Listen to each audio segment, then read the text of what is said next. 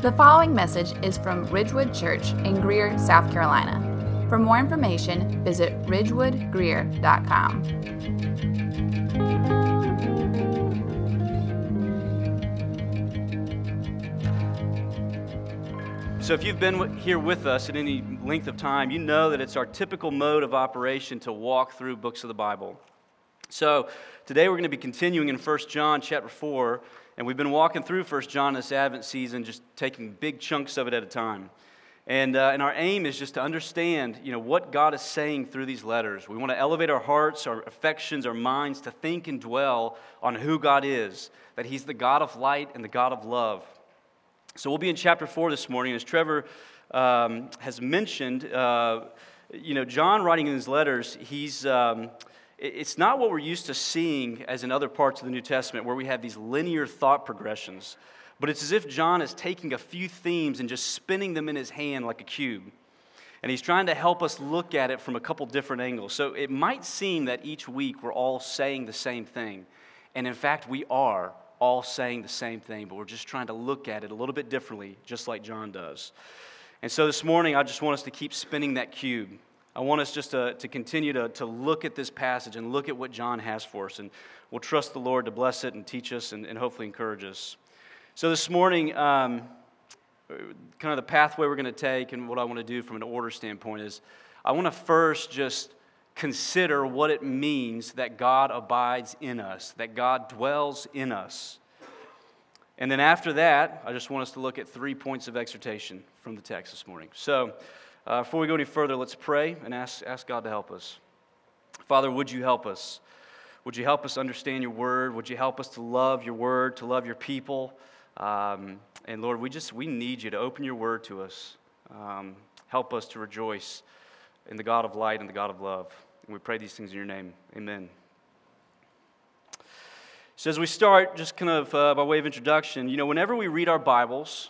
whether it's in the morning when you wake up, when we're here at church, whatever it might be, it's very helpful to understand who's writing the letter or the book, and who's he writing to, and what's he writing about. And so, just by way of reminder, Trevor covered this a few weeks ago, John's writing to a group of believers who are experiencing difficulties due to men and women falling prey to false teaching. You've heard us allude to Gnosticism throughout the series. It was a heretical teaching during that day that considers physical creation evil, i.e. God cannot be Jesus, because Jesus is a physical being. And it's also got an emphasis on individual spirituality rather than adhering to the church teaching or to church authority. And so these individuals, these Gnostics, were stirring up dissension among the Christians. So these are the ones that John says earlier, they were among us, but were not of us. These people were among them. So think about that. They were men and women in the congregation who shared the table with each other. They knew one another, but then they begin to follow errant teaching. And ultimately they walk away from the faith is what John tells us. But they didn't just walk away and leave everything behind. They're continuing to stir up dissension, factions amongst the Christians. So John's writing to the Christians in this epistle to remind them, he says, don't forget who God is, right? Remember who God is, what He's done, and who you are because of that.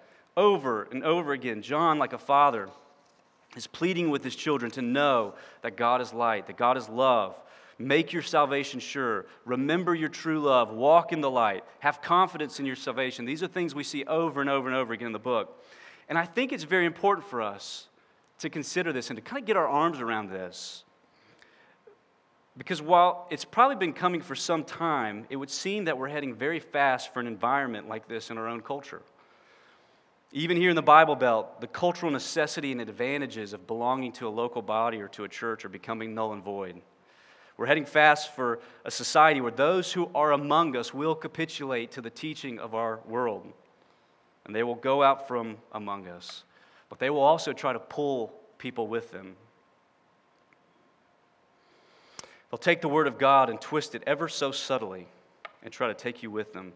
I do think often, I pray often for Ridgewood Church, that the Lord would keep us from being that frog in the boiling pot of water, or just keeps heating up and he doesn't even realize it, and just slowly you get killed. I ask that God would help us to be a people that holds fast to His word, a people that knows God, that loves His people, a salty people, right? A people of light. And I think that's what John's calling his hearers to as well. So as we consider 1 John, I just want to zoom in first, like I said, on this idea that God dwells with man. So one of the things that John seems to focus on, and he wants his people to know, is that God abides in them, and they in him. Now, something interesting that I noted as I was preparing for this, you read commentary after commentary, you listen to some sermons and things like that, and one of the things is that very few people actually focus on the idea that God dwells in man. So the attention is all put on the fact that we abide in him, right? Remain in him, that he's the vine, we're the branches, and all that's good, and all that's very true. Excuse me. But if we pause for just a moment and consider the phrase that God abides in man, or that God dwells in man, he abides in you. The word abide is frequently used in John's letters, more than any other epistle, more than Paul, anyone else. And it carries with it the idea of remaining or dwelling. Think of like dwelling in your house, living in your house.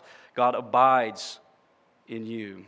And I don't know about you, but this is one of those things that I think without realizing it, just skip over it or read past it. I'm not sure if it's because it's one of those like difficult things to understand, so I just try to like make my way as fast as I can through the Bible to something I do understand. Or if it's like one of those things where like I just can't tangibly see that God dwells in me. Like I can't just be like, oh, there he is. Yeah, I'm good. Okay. And so often I'm just reading through the Bible and I just pass right over the fact where it says, God abides in you. But it should grab us, right? I mean, it's not just some passing statement. In fact, as you actually look at the Bible in totality, the dwelling place of God becomes one of the most prominent themes to trace from creation. Think about it, the God of the universe, the God that hung the stars in the sky, the God that Job says his voice is thunder, you know, he's clothed in eminence and majesty. That God, John is saying, dwells in you. It's not a small thing. John tells us in verse 13 in 1 John 4, he says, by this we know that we abide in him and he in us because he has given us of his spirit. So now, as I mentioned a few moments ago, the dwelling place of God, it really is kind of a fascinating theme to track throughout the entire Bible. One can make an argument that it's how the book begins and how the book ends. So, but for today's purposes, we're just going to try to skip a rock across this topic. Okay, I've never actually successfully skipped a rock in real life, so we're going to try this today. But I do want us to walk out of here today having some idea of what John is thinking about when he stresses the significance of God dwelling in man. So what I want to do is we're just going to walk through the Bible together. Reagan joked earlier, he said, we should just start reading in Genesis for the scripture reading. I said, well, we're actually going to kind of do that. So here we go. So let's start at the beginning. All right, so just put your thinking caps on with me and just follow with me here, okay? We're going to take a thread and we're just going to string it through all the way. So, the Garden of Eden, gardens of beautiful creations, full of trees, water, precious stones. We know that God's creation was very good. We know that God walked with man in the garden. I think it's safe to infer that there was a sense of fellowship between God and man in the garden, right? They knew one another. They spoke to one another verbally. But then what happens? Sin happens, right? Adam and Eve sin. They plunge the entire human race into separation from God, and they're removed from the garden. They're separated from God. And think about it. The way that God now dwells with man is different, right? So before they're in fellowship with one another, now they're separated. Something's been fractured. Why? Because God is light, and in him there is no darkness. And now darkness has entered into the world. So the manner in which God interacts with his creation, it's broken, it's fractured, and now we begin the journey of redemption, right? Which has, in many ways, a lot to do with God removing the darkness and restoring fellowship. You think about like Romans 8, like even creation's groaning for our revealing of adoption. It sounds like everybody's waiting for this fracture to be fixed. So we move on past the garden, and we see God interacting with man through a variety of different mediums, right? God's no longer walking alongside man, but we see like the patriarchs, like Abraham, Jacob, they're making altars and sanctuaries, trying to figure out a way to commune with God. Kind of an interesting note, it's not exclusive, but almost every case of them building these sanctuaries and altars happens at a place called Bethel, right? The house of God. They go to the house of God to try to meet with him, okay? During the time of Moses, we see the Levitical priesthood. They established the Ark of the Covenant. It's supposed to symbolize God's presence among his people. Again, vastly different than the close fellowship we saw between God and Adam. God is always at arm's length from his people. Access to God comes via some type of mediator. Eventually we see Solomon. He completes the temple. Think about that, the dwelling place of God. Started by his father David. Again, it's a place where God is to come meet with his people. God comes into the Holy of Holies, but it's still a distant transaction, right? It still requires a mediator. It requires something to gain access to God himself. There's separation there. So if you think about it, during this time, God is communicating via the priests and the prophets to his people for thousands and thousands of years after the fall, right? It's always distant, always separate. And then we know, following the prophets, there's a period of silence, right? 400 years of silence. Think about that. It's longer than America's been around. 400 years of silence. God not speaking. But then what happens, right? Jesus comes. Advent happens. And you remember how John describes him in chapter 1? He says, the Word became flesh and dwelt among us. He's dwelling among us now. So Jesus has come, the God who for thousands of years interacted with his people via priests and prophets sends his son, his only son, the perfect and ultimate priest, the perfect and ultimate prophet. The writer of Hebrews tells us, he says, God spoke to us long ago through the prophets in many portions, in many ways, but in these last days has spoken to us through his son. Jesus is not just a symbol, but he's the reality. That God no longer dwells with his people at an arm's length, but that he now dwells and interacts with them differently. And this is why we celebrate Advent. This is why we celebrate Jesus coming to the earth. It's a time where we're reminded that God is no longer far from us, but that he's near, and his nearness is our good.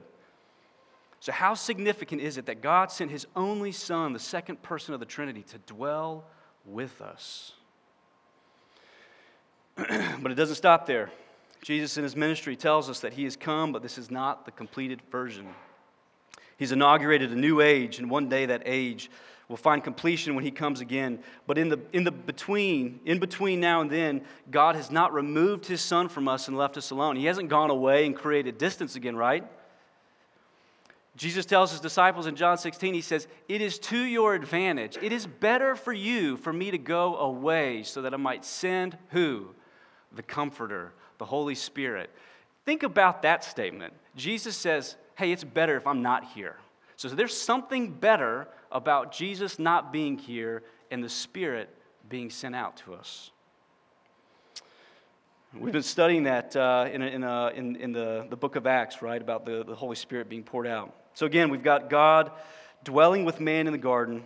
It's severed by sin. Now he's meeting and communicating via mediators in incomplete ways for thousands of years. And then God the Father sends his son Jesus, who is God dwelling with man again, but it's not complete. And Jesus says, it's to your advantage that I send the Holy Spirit, the Comforter. And he gives us direct access to God the Father. That's the entire book of Hebrews, right? We now have access to God. People didn't used to have it. We've been seeing that, like I mentioned, in the book of Acts with the outpouring of the Holy Spirit in the hearts of men and women from every tribe, tongue, and nation. And this is where we find ourselves today. It's where John finds himself, encouraging believers who are facing hard times. They're facing false teachers. And he's saying, remember, God has given us of his Spirit, and God himself dwells in you. He dwells in us. It's important to remember the Bible's not written in a vacuum. John's not writing in a vacuum. John knows Jesus, and he knows the Old Testament. And the idea of God abiding and where God lives and he dwells, it didn't come out of nowhere. But it's rooted in a deep history that's been unfolding since the beginning of time. So just one practical note here before we go into the points of application. When you're doing your daily Bible reading, I think it's important to remember you don't have to be a PhD or a seminary student or a scholar to get this. This book was not written for seminary students. It was written for everyday people with everyday problems and struggles. And so just a helpful tip, when you're reading this book, especially with today's technology, you come across key words like dwelling, abiding, holy, shepherd, all these kind of things. quick word search and just trace it. Just start at the beginning and go all the way through and see how the Bible and history unfolds these ideas.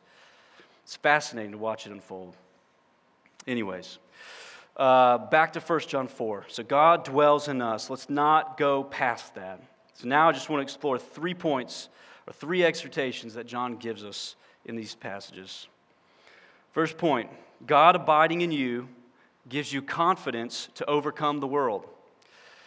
Looking at verse 1, beloved, do not believe every spirit, but test the spirits to see whether they are from God, because many false prophets have gone out into the world. By this you know the Spirit of God. Every spirit that confesses that Jesus Christ has come in the flesh is from God, and every spirit that does not confess Jesus is not from God. This is the spirit of the Antichrist, of which you have heard that it is coming, and now it is already in the world, still to this day.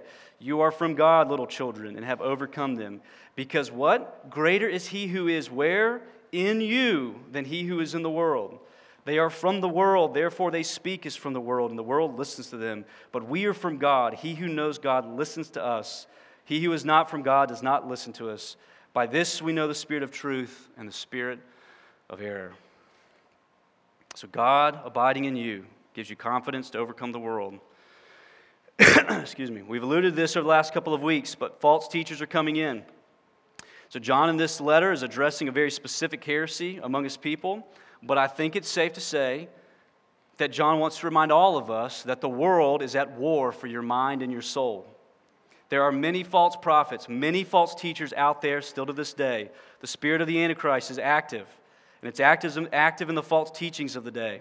And if we think about John's time, these are not men and women that are atheists, where there's just a clean battle line drawn, like they are over there, we're over here. These folks used to be among the Christians. And now they're taking a particular element of the faith and they're twisting it for their own devices, and they're leading people astray. We see this today, right? Many of you are probably familiar with the term deconstruction. That word is used to describe what the internet says is a cultural phenomenon within American evangelicals in which Christians rethink their faith and jettison previously held beliefs and often no longer identify as Christians. Friends, this is not a cultural phenomenon. It's been happening for thousands of years. These are men and women that are twisting the faith and walking away. Don't get sucked into using the worldly terms and say, oh, they're just deconstructing for a period. They're walking away. Call it what the Bible calls it. The Bible says they're walking away. Now, let me be clear. There's nothing wrong with exploring the faith. There's nothing wrong with asking questions. There's nothing wrong with verifying this whole thing. There's no problem in that. But that's not what we see here with a lot of folks these days.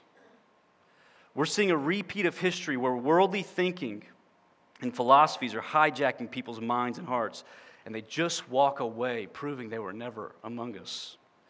I heard a well-known Christian apologist on a podcast discussing how he got interested in discussing things like critical theory, gender theory, and etc., which seems to often be tethered these days by people walking away. And he said that he noticed in his local church people began to yield on several issues, most notably about sexual ethics. And within months, they were no longer calling themselves Christians. Months. Again, let me be clear, there's nothing wrong with considering the faith. But in my experience, folks who are walking away, they're not interested in a better understanding of their faith, but they're interested in twisting the faith to accommodate themselves, their own feelings, and their own thoughts. The world is at war with us. We see the world at war for our mind in other ways too, right? I'm not going to try to harp on social media too much, but today's Instagram prophets and influencers, they poison our minds with wrong thinking too. Thinking that perhaps seems harmless until it drips on you for years and years and years. It's subtle things, right? Like God is most concerned about your happiness. Having a hard time? Husband's not a good guy? Leave him. God wants you to be happy. Kids are hard? Push them off to other people. God wants you to be happy, right? But happiness, according to, again, I don't even have Instagram, but from what I can tell, it seems like it's achieved in getting the perfect picture of your family in a field with the hats and the flowers and the sunlight and all that stuff. No one's capturing the 2 hours beforehand when you're at each other's throats trying to get there, right? Happiness is found in being a world traveler, like, oh man, look, they're all over the world. That's what I got to do to be happy. They say things like the only thing that matters is your happiness. Pursue happiness. You know what? God wants you to be happy. He really does. But He wants you to understand that ultimate happiness is found in Him, that He is the fountain of all delights. Ultimate delight is found in Him. It's not found in creating the perfect moment that you hope finds approval by the internet masses. I do wonder how many people in today's world are more concerned about what type of Instagram story they can make or picture they can capture rather than enjoying their family, real conversation with real people, or just enjoying God's beauty. Sarah and I were at the beach a couple months ago, and it really was an incredible sunrise that came up. I mean, it was like better than your average sunrise, you know. So everybody's out there with their cameras taking. I'm like, hey, I've got an iPhone. It only has 2 cameras, not 3, but it does have portrait mode. I'm like, I got this, you know. And I look around, and I see people heads down doing something. And I'm making assumptions here, but I'm assuming they're posting this, right? They're posting this out there. And I'm sitting there like, what are you doing? The real thing is right here. Like, I've only got 2 cameras and it doesn't do it good. You got 3 cameras, it still doesn't do it good. Like, the real thing is here.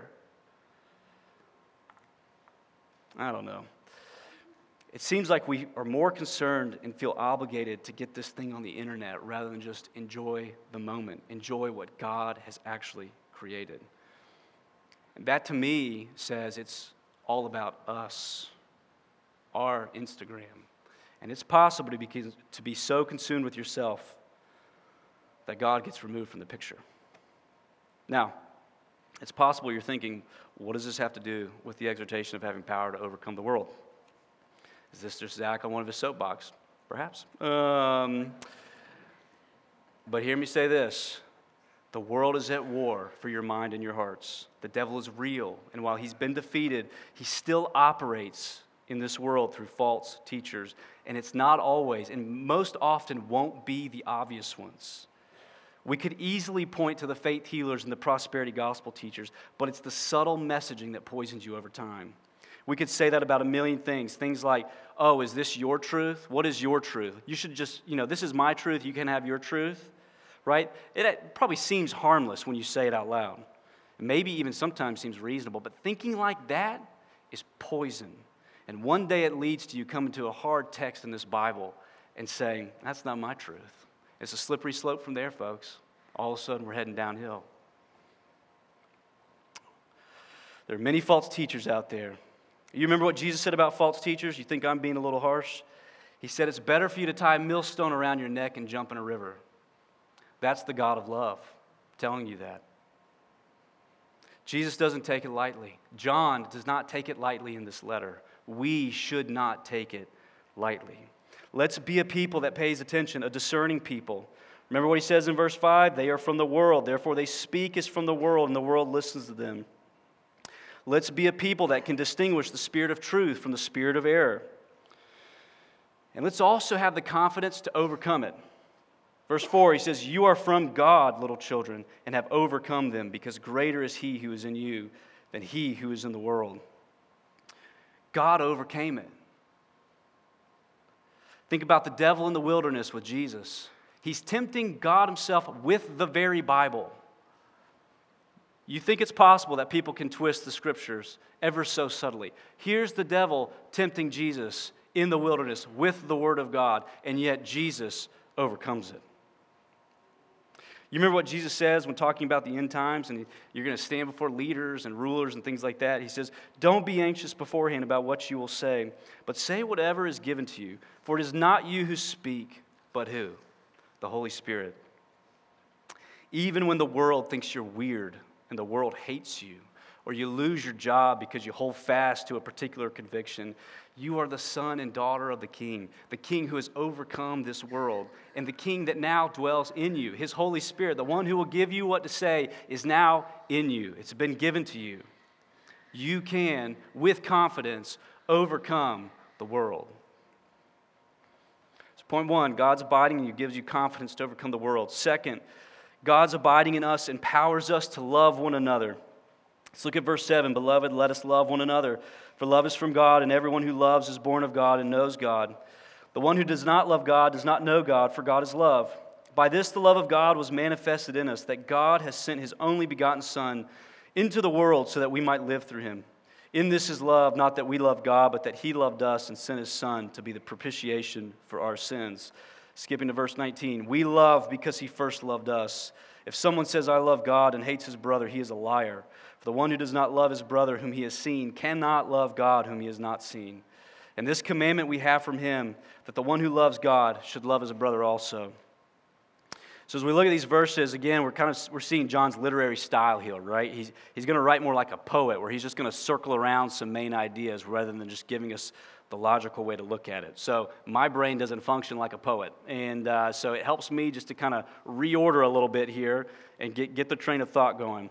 So if we start with the main idea that God is love, love is summed up in Jesus, God's Son, being sent for us, being put on a cross to die for those that didn't deserve it, right? He says that here in His love. Here's the summation of love. God sending His Son. This God now lives in you. Therefore, if He abides in you, you also will love one another. And you're going to confirm that you both know God and that you've been born again. So let's think through this together. God is love. He's love. It's part of His very essence. John's not saying He's loving, although He is. He's not just using a mere adjective to describe God. But this statement tells us that love is one of God's immutable attributes. It's who He is. It's His very being. It's one of the things that makes Him God. And as I pondered on this, Sarah and I were talking one morning, and I was just getting frustrated, because I'm like, who can do this? I mean, seriously, who's going to describe what it means that God is love? It's like, I feel like you could spend lifetimes doing that, and I've got 5 minutes to try to convey something meaningful just that we can walk away with. But perhaps that's the answer, right? Perhaps there is a benefit in us just leaving that statement right where it is and walking out of here considering, pondering, rejoicing, thinking in the reality that God is love, that the God that dwells in you is love, and by Him, the God of love dwelling in you, you now have a power to love. Brothers and sisters, God's put the very essence of His being on display in Jesus Christ. When we were dead in our trespasses and sin, God has made us alive. One of my favorite hymns states, it says, we've raised our clenched fist. You just think about this act of rebellion and anger. It says, but God opens our hands to receive His gift. You and I only deserve death, but God in His kindness and compassion and love provided another way. He provided the Son who pays our debt. John talks about this in chapter 1. He says, if you sin, you have an advocate with the Father, Jesus Christ the righteous. In God's courtroom, you stand condemned until Jesus stands up, and then you are free. So how can we not love one another? That's what John's telling us, right? Look what God has done. How can you not love one another? John's speaking to the household of God. He's speaking to us and exhorting us to love one another. He's saying this is who God is. It's part of His very nature. Now He's in you. Look what it took for Him to dwell in you. He had to send His Son to die on a cross. Therefore, go love one another. And it can be very difficult. Jim detailed this last week in his sermon. If you missed it, go back and listen to it. And like Jim said, brothers and sisters, let us excel still more at Ridgewood Church in loving one another. We're growing in numbers, praise the Lord. But frankly, regardless of numbers, there's going to be people in our congregation that have personalities that might rub us the wrong way. My personality might rub you the wrong way. I can't see that actually happening. I imagine everyone loves my idiosyncrasies, but it's possible, right? There's going to be people that rub us the wrong way. You're going to get excited about a ministry, and you're going to want everyone to join in with you. And when they don't, you might get a little frustrated. You might get a little bitter. You're going to look around the room and see people that have things you don't have, whether it's money, kids, relationships, whatever it might be.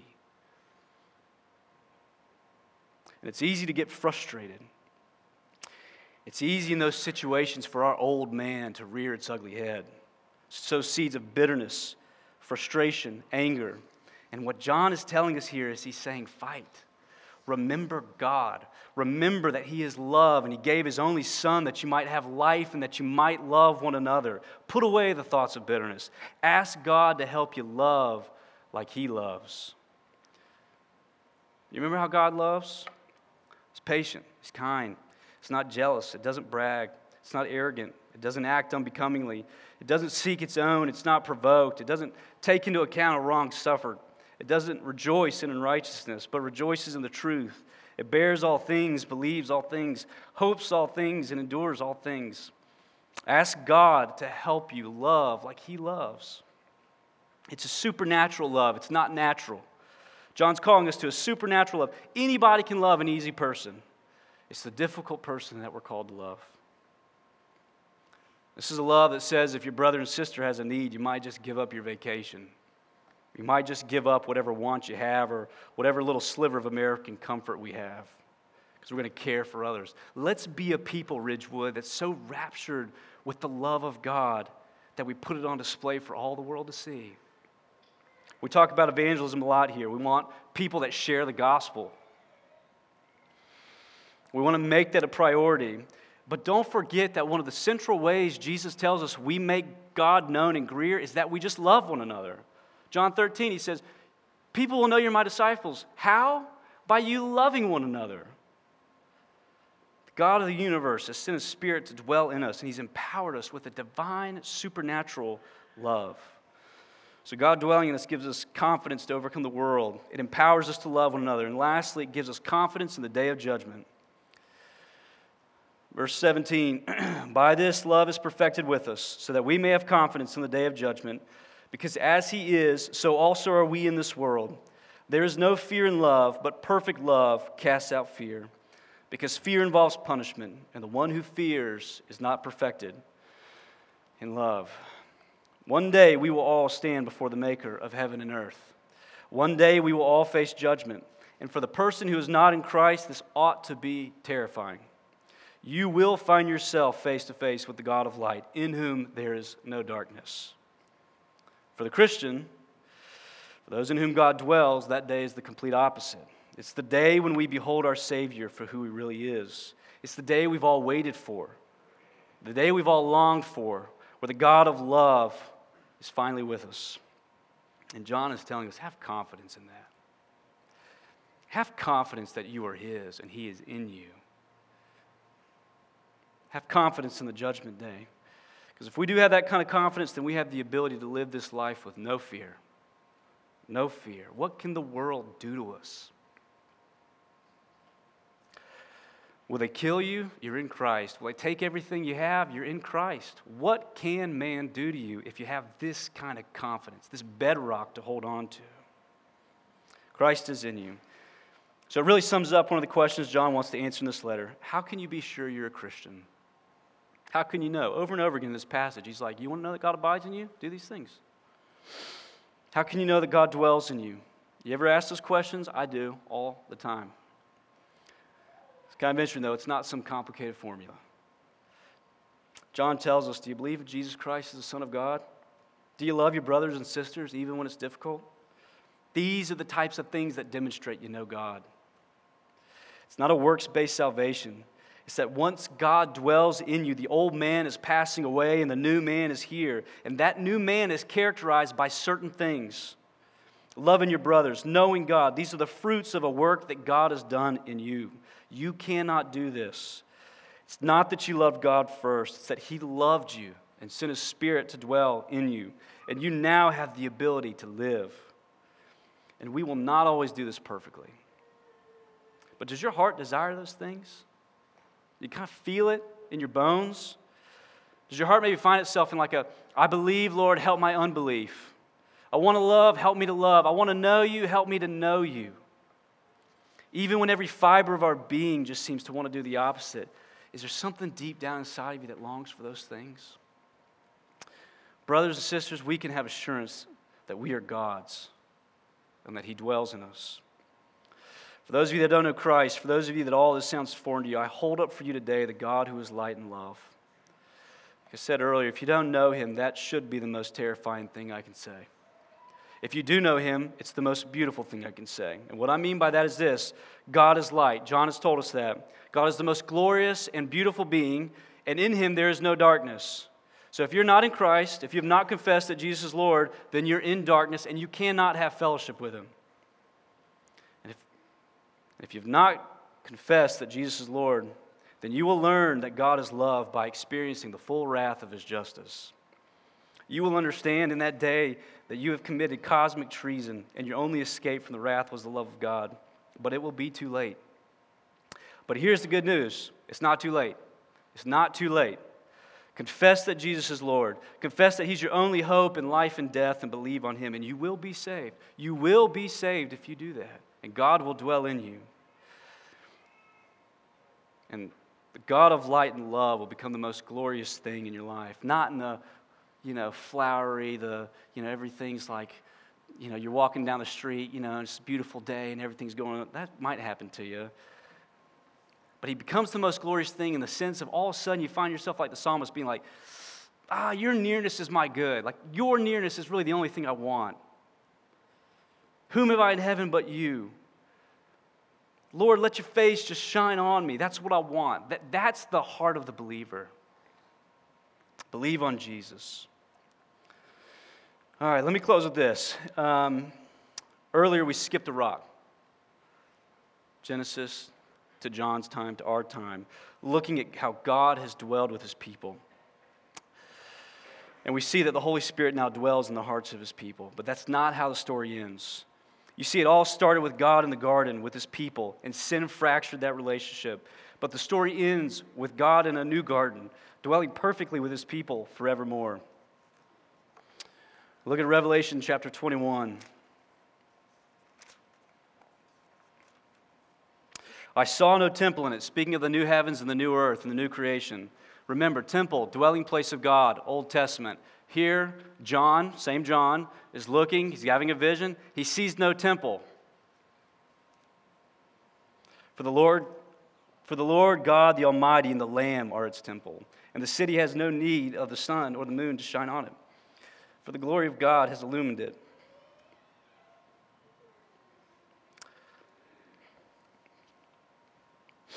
And its lamp is the Lamb. God is light. He dwells with man. Later in chapter 22, you get this tree and this picture of the river of life and the leaves that are healing for the nation. Just this symbol that we return back to the garden and we find our rest and our healing. And God is there with us. And He's the God of light and the God of love. So brothers and sisters, behold the God of light. One day He will come again, and He will restore us to perfect fellowship with Him. And He will not only dwell, or He will no longer dwell in us, but He will dwell with us perfectly. So we can go. We can have confidence in overcoming the world. We can love with a supernatural love. And we can live without fear because He's in you. And that's how we celebrate Advent this year. Let's pray. Father, help us to be a people that are confident. They're confident in the work that You've done through Your Son, Jesus. They're confident in the outpouring of the Holy Spirit and that He now dwells in us and we can love with a supernatural love.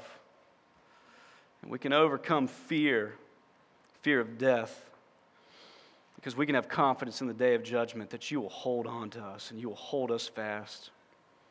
And so, Lord, as we go through this Advent season, would You be near to us? Your nearness is our good. We want to dwell on You. We want to enjoy all these things around us, but we want to enjoy them knowing that all true happiness and joy is rooted in You. So, Father, thank You for this word. May You teach us. May You encourage us from it. We pray these things in Your name. Amen.